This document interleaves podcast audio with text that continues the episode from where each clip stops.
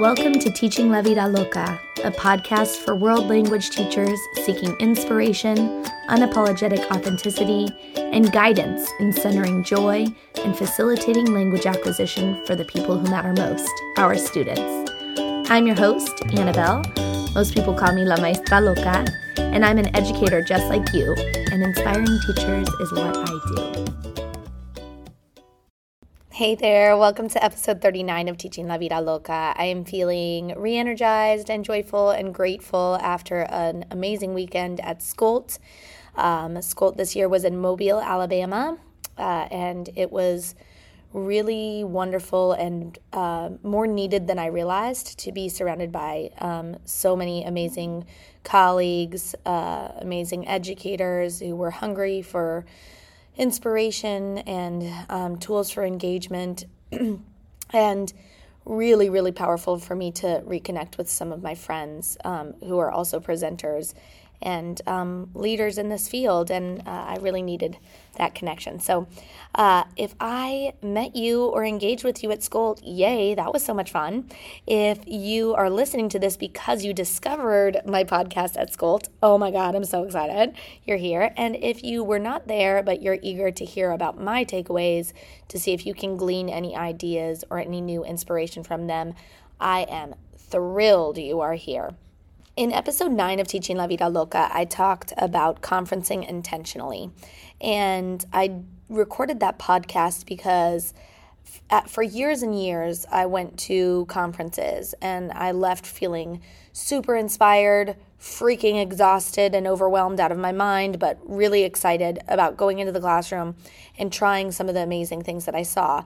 And nine times out of 10, literally 90% of the time, I wouldn't do anything. Not a thing, not a single thing that I could learn or that I learned. And it wasn't because I wasn't super impressed or super excited. It's because I had so many ideas and so many takeaways. I couldn't even remember where to begin or which one to start with or even the details about the ones that I liked because there were so many things, so many notes, so many takeaways, so many Google Drive folders, so many whatever, right? So, um, a few years ago, I created these conference sheets for um, teachers to use during conferences. It's free. I'll link to that resource as well. Um, and they were to help teachers be a little bit more intentional about how they were listening and thinking about a workshop or a presentation. And then uh, help them think about how they can apply it to their own classroom. Now, obviously, a lot of you already do that, right? The trick is you have to physically write down, either handwrite or write it in an email to yourself, just three things. Only three. Not 10 things, not 20 things, just three things. Three things that you want to bring back to your classroom. So you can go and listen to episode nine later, um, because I, in that episode I talk about uh, how to hold yourself accountable to actually doing those things. But in this one, I want to tell you about my three takeaways from the conference. The last thing I did before I left on Saturday was I opened Google Keep and I wrote down my three takeaways to be able to podcast about and actually implement in my classroom. I've already implemented one of them. I implemented it first thing on Monday morning. Um, and I was very intentional about that. The other two I plan to implement by the end of this month. I give myself little deadlines and accountability checks so that I actually implement new things so I can continue to learn and grow um, along with all of you. So, the first thing, the first takeaway that I already implemented, and I actually just played it in my last class, um, was boom. I got this idea from Claudia Elliott's presentation. Um, I saw her present twice at SCOLT this year, and it was just a tiny little nugget she shared, not huge. She said she learned it from Anne Marie Chase, so I'll link to both of them in the show notes. But Claudia shared her version, and I've even tweaked it again. In Claudia's version, um, kiddos put their hands above their heads. Since I find that that can be triggering for some students in some cultures, I had students put their arms out to their sides and they paired up with somebody. to make it more brain break feel, um, I had them pair up with somebody different every two to three questions. So I would stand at the front of the classroom kids are standing throughout the different throughout the class paired with a different person and I state a question And this question is to review whatever information has just happened in class. Um, we've, yesterday and today, we've been doing special person interviews. And today we did the write and discuss of the special person interview. And so at the end of that, I had everybody stand up, find a partner, and then I stated a question. For example, what is this person's favorite holiday or celebration? And then I count down. I say tres, dos, uno, boom.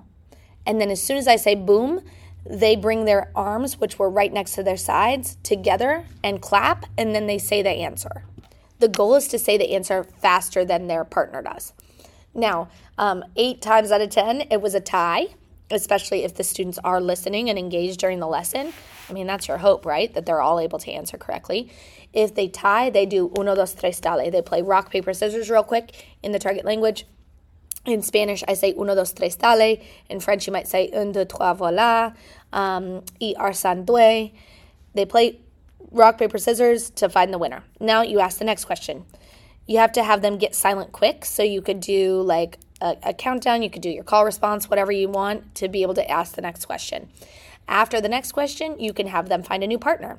I count down from five. I say cinco, cuatro, tres, dos, uno, and they should have a new partner. The way they can quickly do this is they put their hand up in the air, and when they find a new partner, their hands come down. So everybody's walking around the, the room with their hands up until they find a new partner.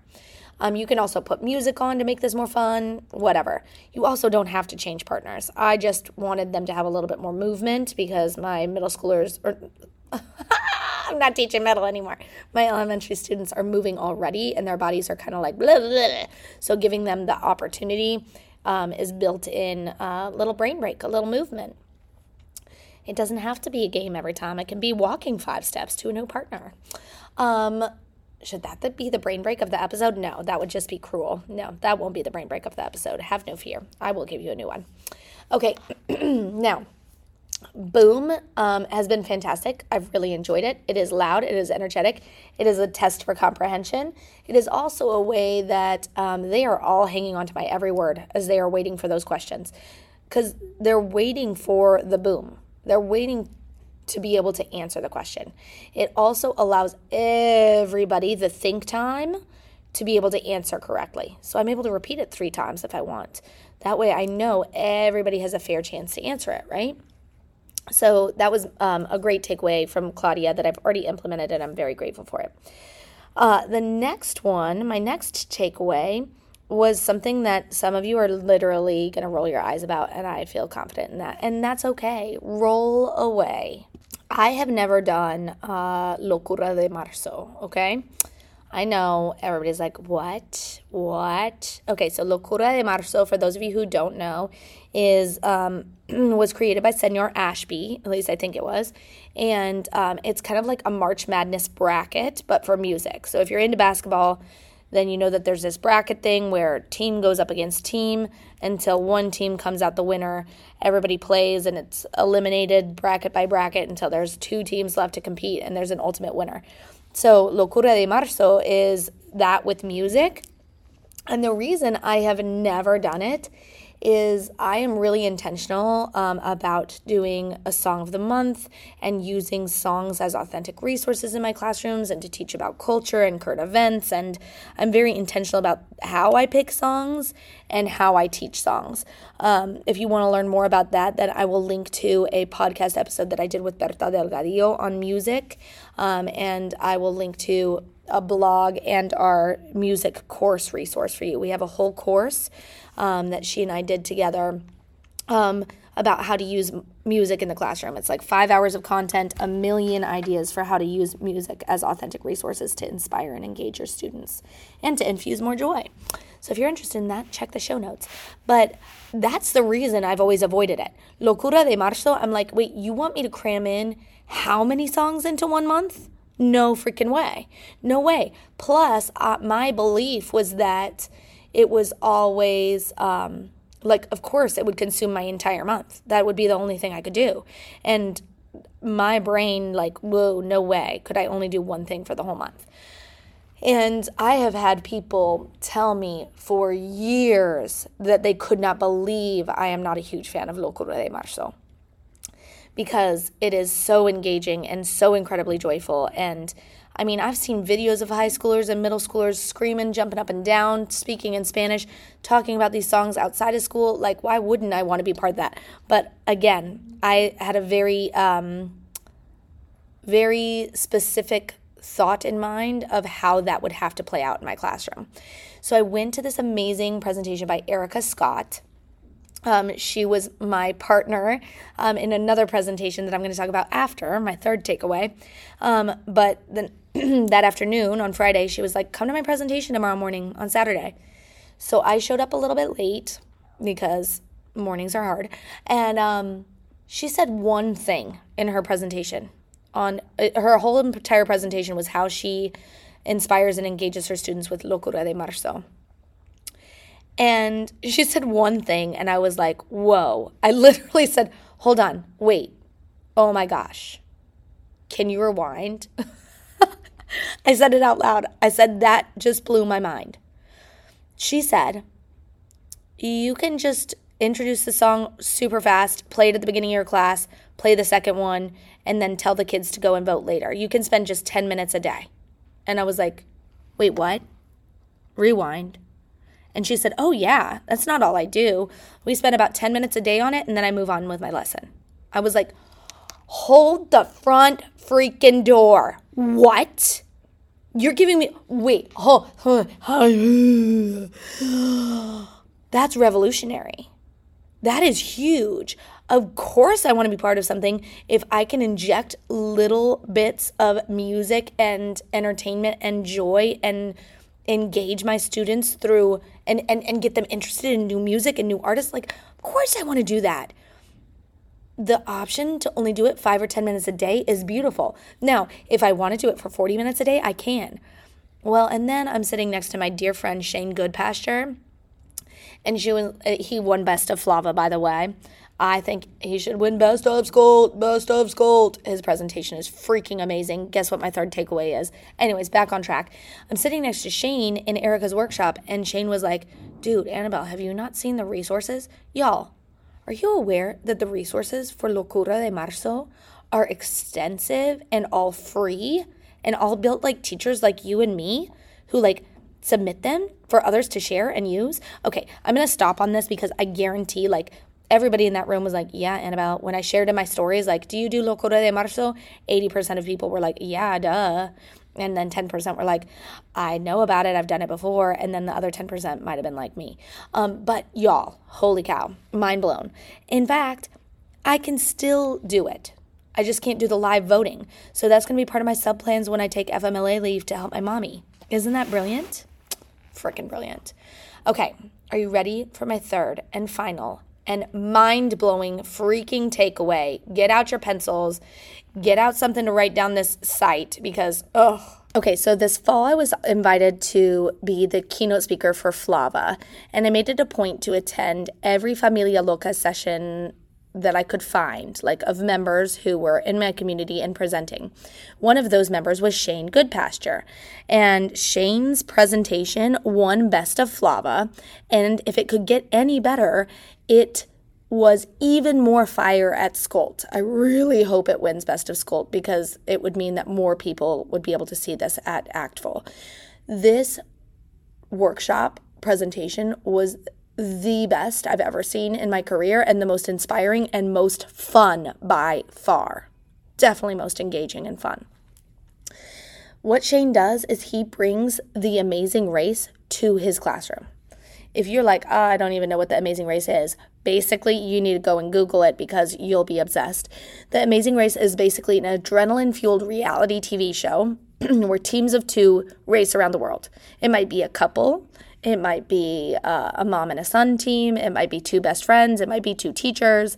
It's two people paired against lots of other pairs of people racing and competing in intense challenges and facing lots of unexpected obstacles while vying for $1 million. That's the grand prize.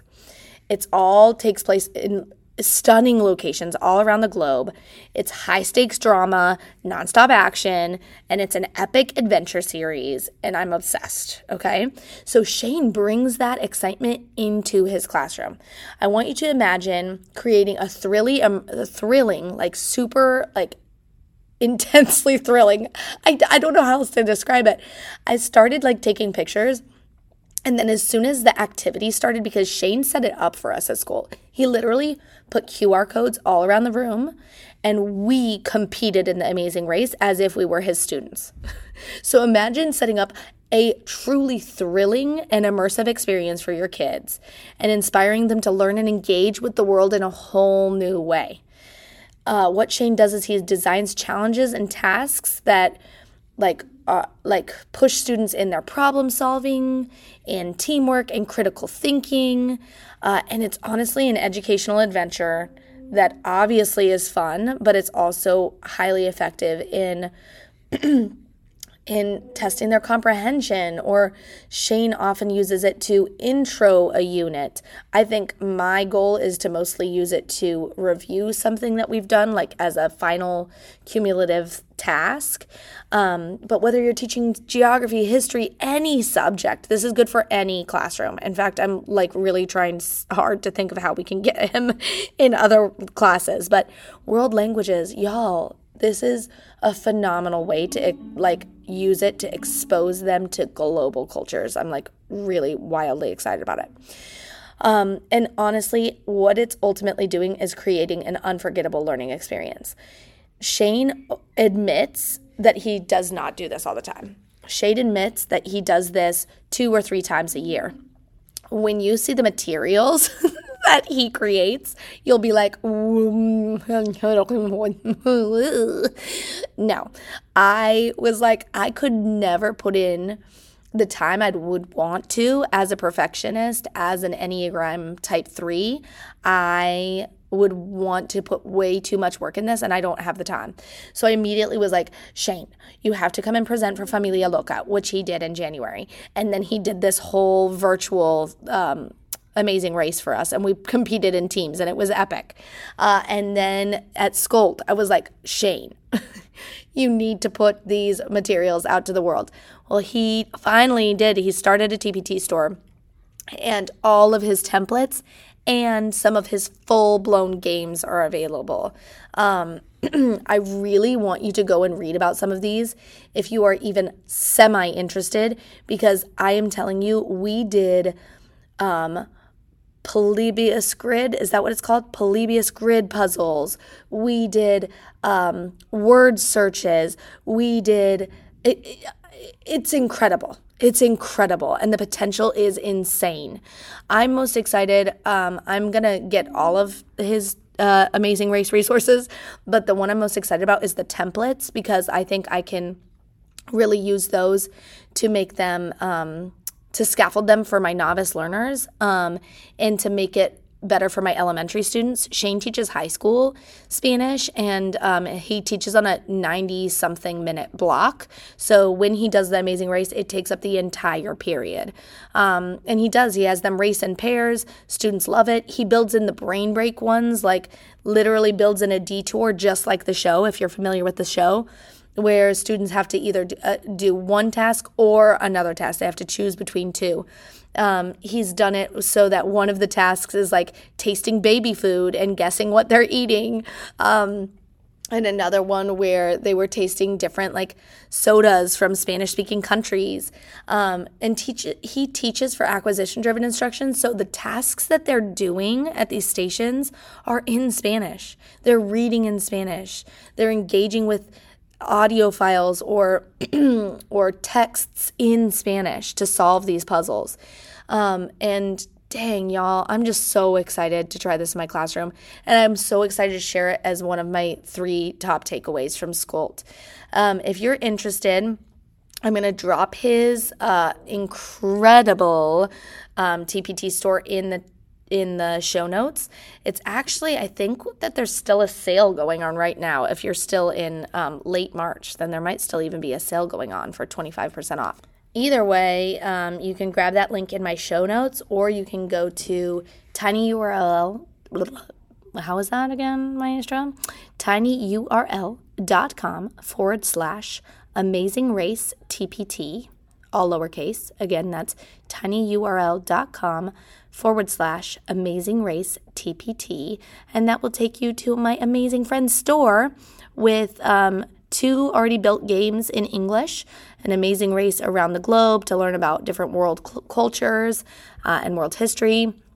Um, an amazing race to learn about inspiring women from around the world. And I know it may not be up there right now, but he also made an amazing Latina Heritage Month amazing race. Um, did I say amazing again? Yes. Uh, and that's really phenomenal. And I know that that was done in Spanish. Um, but there's also those templates there that you can use. Uh, regardless of whether you use his stuff or not, I would love if you would consider the idea of bringing this amazing game to your classroom. Um, I'm going to share some pictures of how much fun it was at SCOLT to give you an idea. Um, but man, bringing it to the classroom is going to be on a whole nother level. When I get to do it with my students, I'll make sure and record and get their feedback as well so I can share that with you. Um, that's it for today. Before I go, let's do a little brain break.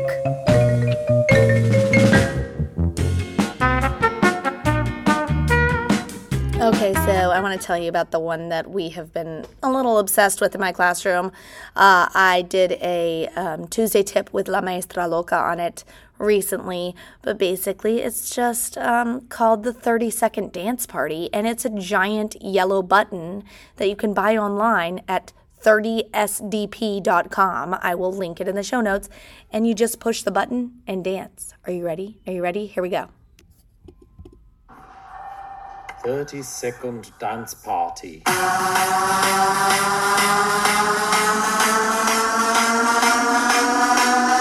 You better be dancing with me.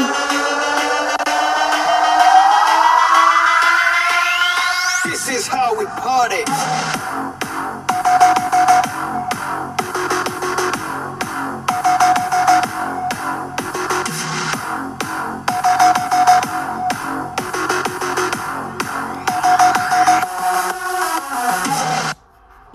That's it. That's it. It's a 30 second dance party. How epic is that, by the way? Oh my God. Uh, my friend Pat Roflace bought that for me right before Hurricane Ida. And then I took it to Hurricane Ida, and my son was obsessed with pushing the button right before the beat drop every time. And my, my husband, who was an ex raver, was like, just let it play. Oh my gosh, this poor man. This poor man just wanted to hear the beat drop, and he couldn't. So there's your there's your brain break. 30 second dance party. Epicness, right?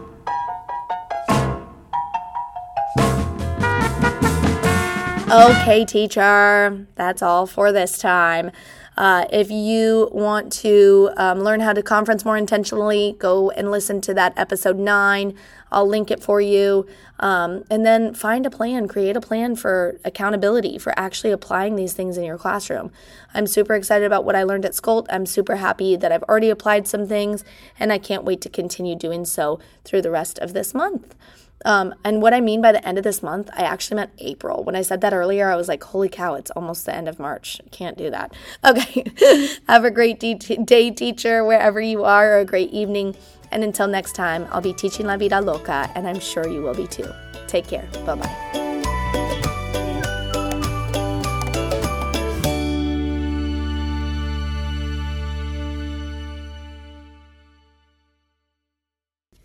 Hi, it's me. It's me. It's me. You already know what I'm gonna ask of you. If you really liked this podcast, please send it on to a friend who could really use it, who could really like to hear about the amazing race or something else for the classroom. Hey, thanks. Thanks for letting me drive to work with you, or drive home, or run with you, because running with you is the only way that I'm ever gonna run. So thanks. Thanks for running with me. Thanks for the exercise. Take care, teacher. Thank you for supporting me and thank you for sharing this podcast. It really, really means more than you know to me. Gracias. Love you.